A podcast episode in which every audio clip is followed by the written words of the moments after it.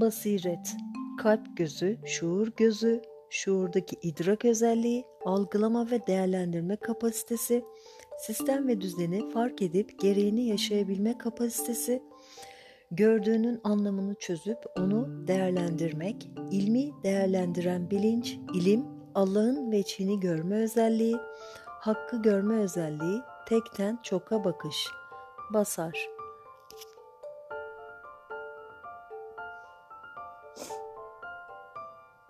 Basar bakar, basiret görür. Bilinç, basireti Allah'ın ilim sıfatından alır. Basar da Allah'ın zahir esmasından aldığı şekilde hükmünü icra eder. Bakmak ayrı şeydir, görmek ayrı şeydir. Herkes bakar ama bazıları görür. Basar, bakar, basiret görür. Yani görmekten murat gördüğünün anlamını çözüp onu değerlendirmektir. Bir şeyi dinleyebilirsiniz ama o dinlediğiniz şeyi anlayıp değerlendirebilmek güçlü bir akıl, mantık ve muhakeme kuvveti ister. Bunun gibi baktığını görmek de ayrı bir özelliktir. İşte okumak da bir anlamıyla baktığın yazılı metini deşifre etmek, çözmek anlamına geldiği gibi bir diğer anlamıyla da baktığını görmek, güçlü bir mantık, muhakeme ile ondan yeni anlamlar çıkartmak suretiyle o şeyi değerlendirmek anlamını taşır.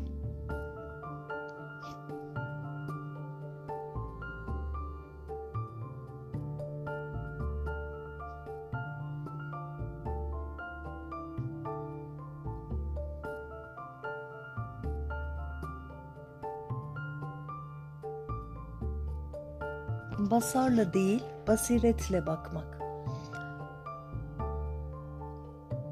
Kalp gözü denildiği zaman gaye şuur gözüdür.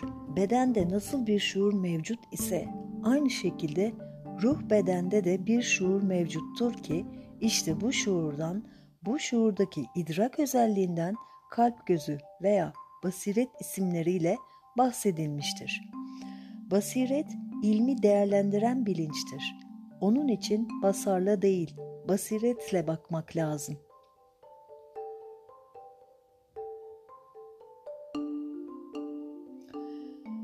Boyutsal idraklara yönelirsek eğer, basiretimizdeki zulmet perdeleri kalkmaya başlar. İşte beş duyunun verdiği madde kabulünü bir yana bırakıp boyutsal idraklara yönelirsek, zulmet perdeleri yavaş yavaş basiretimizden kalkmaya başlar. Allah'ım bana eşyanın hakikatini göster. Amin. Şeklindeki Resulullah aleyhisselamın ettiği dua hakikatte bize bir gerçeği vurgulamak gayesine matuftur.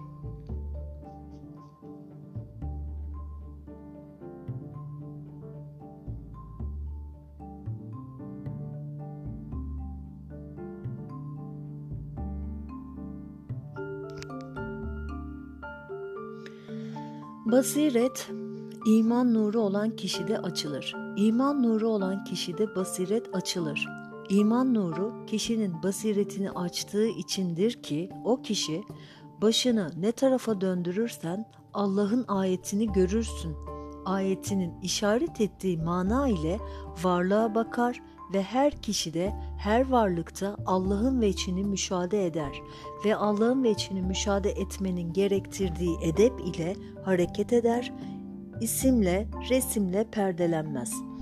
Dolayısıyla ırk, renk, din, cins farkı ayırt etmeksizin bütün insanların adı arkasındaki varlığın hakkın varlığı olduğu idrakiyle kızma, üzülme, sinirlenme, darılma gibi hallerden arınmış olarak her an Allah'tan razı bir halde yaşar. Bu razı halde yaşamının sonucu da bir ayeti kerime ile Ey beni görerek rızaya ermiş olan kulum, cennet hali mübarek olsun sana ayeti tecelli eder. İşte bu kişi dünyada yaşarken cehennemden çıkmış, cennetin huzurunu ve güzelliğini yaşamaya başlamıştır.''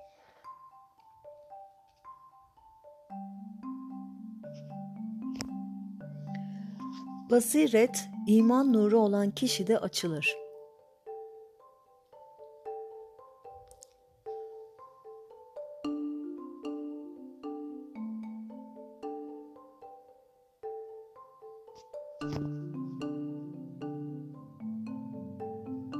Basiret ilimdir. Allah'ı bilme, yaşama, görme, idrak etme ilmi basiret denen özellikle olur. Basiret ilimdir. Allah'ın veçi basiretle, ilimle görülür. Basiretinle baktığın zaman varlık tek bir bütündür ve bu tek bir varlık olanı basiretinle gördüğün zaman Allah'ı görmüş olursun. Esması yönünden Allah'ın veçini görmüş olursun. Demek ki Allah'ın veçhini basiretle görmek mümkündür. Bu basiretin bir diğer adı da ilimdir. Ama burada ilim tabirini kullanmıyoruz. Çünkü ilim dediğimiz zaman herkesin aklına fizik, kimya ilminden çer, çöp yapma ilmine kadar çeşitli şeyler geliyor. Zira biz her şey için ilim tabirini kullanmışız. Oysa hakiki manada ilim bunlar değildir. Din ıstılahında ve burada geçen ilim Allah'ı bilme, yaşama, görme, idrak etme ilmidir. Bu da basiret denilen özellikle olur. Kendini önce beden olarak tanırsın, sonra idrak edersin veya takliden kabul edersin ki bir de ruhum varmış. Bu derinliğine giden bir görüş kesinliğine yol açar ki bu basirettir. Tanrı kavramından kurtulmak irfan ile olur, basiret ile olur. Bunu da tefekkür ve muhakeme ve ilim getirir.''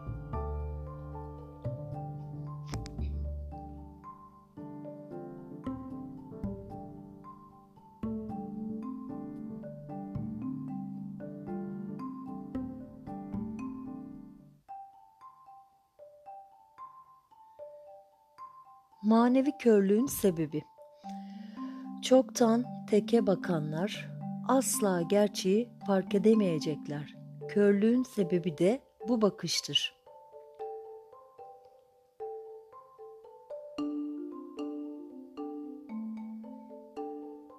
Manevi gözünün açılmasını istiyorsan, yaratılış sırrına ermek istiyorsan, tekten çoku seyrettirecek olanı bul.''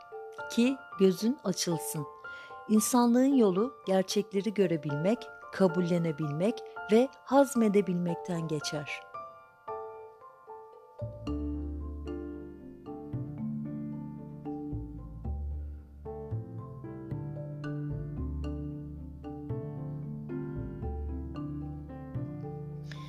Gerçekleri kafasındakine etiketlemek.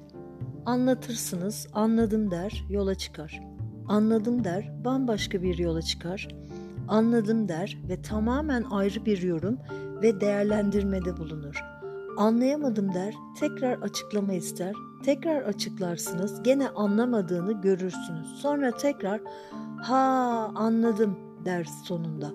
Bakarsınız kendi kafasındakini anlattığınıza etiketlemiş ve anlarsınız ki dağdaki kulübeye çekilmeniz gerekli. Yollara düşersiniz.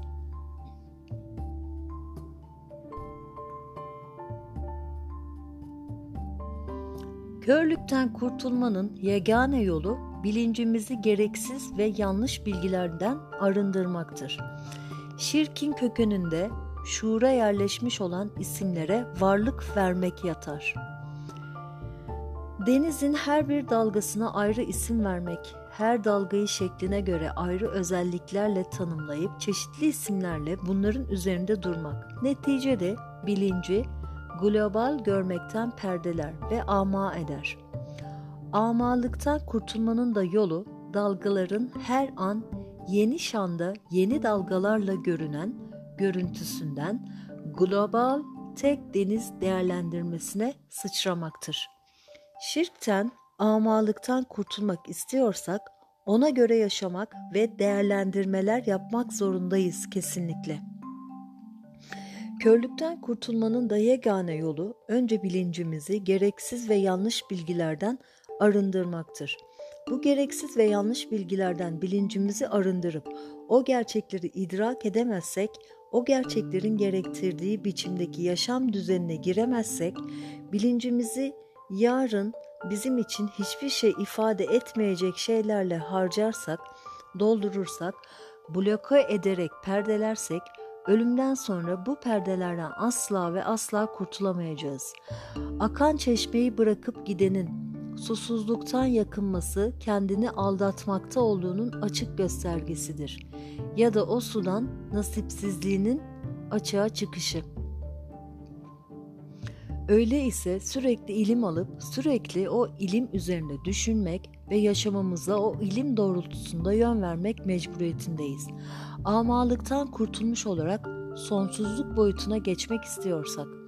Öyleyse şu dünyayı boşa geçirmeyelim. İlme sarılalım, bilincimizi ilim ile şartlanmalardan, değer yargılarından ve bu değer yargılarının, yargılarının getirdiği duygulardan arındırıp blokajdan ve sınırlarından kurtul, kurtulup ve sınırlarından kurtulup bilinçsiz bilinçli, sınırsız bilinçli varlık olmaya çalışalım. Umarım umarım ki bu bize kolaylaştırılmıştır. Şirkin kökeninde şuura yerleşmiş olan isimlere varlık vermek yatar. Kimseye varlık verme.''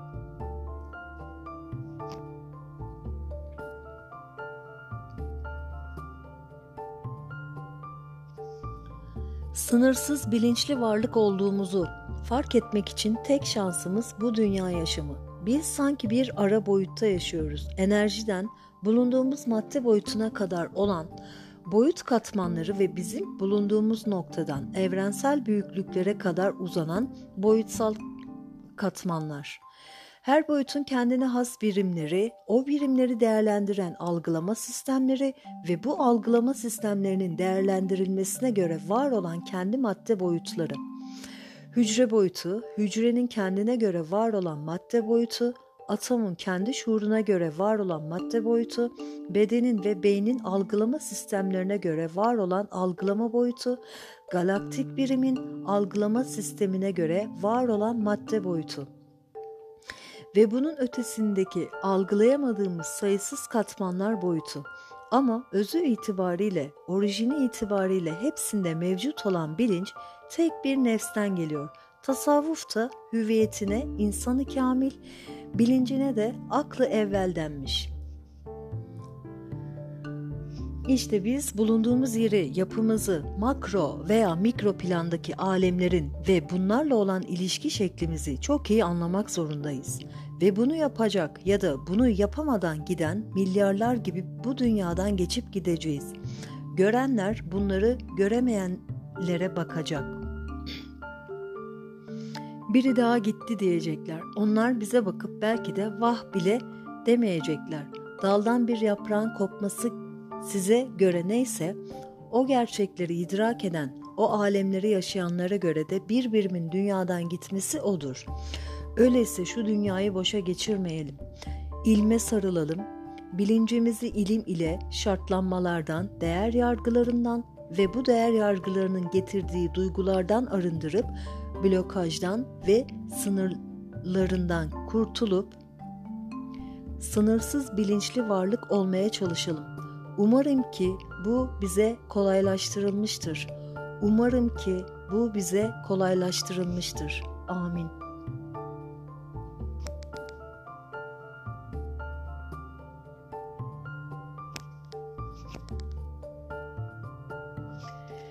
Yaşamın körlük üzere gitmişse ölümün de körlük üzeredir. Dünyada ama olan ahirette de ama olur diyor ayet. Şayet sen yoksan elbette ki karşındaki kişi de yoktur. Öyleyse karşındaki gerçek var olanı fark edip onu kabullenebilecek ve hazmedebilecek misin? Yoksa karşındaki onu idrak ederek mi geçip Yoksa karşındaki onu idrak ederek mi geçip gideceksin bu dünyadan? Ama olarak geçip giden nice ve niceleri gibi.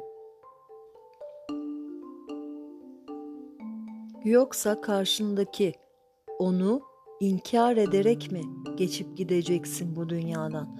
Ama olarak geçip giden nice ve niceleri gibi.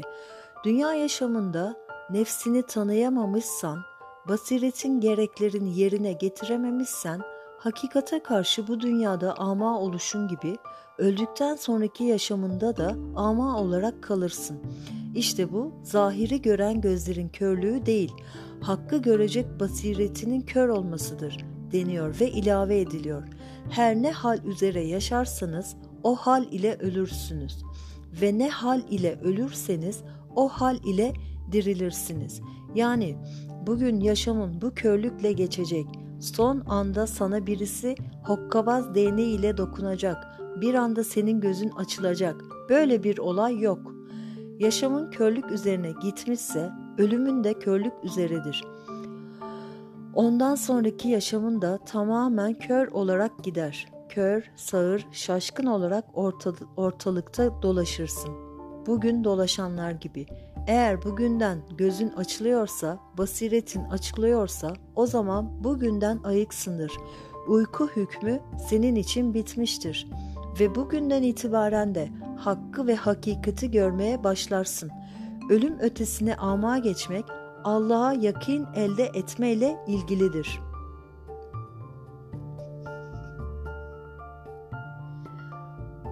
Ahirete geçen herkes e, keşfi şak ile tüm sistemi fark eder ve elde edemediklerinin sonuçlarına katlanmak zorunda olması hasebiyle azap duyar.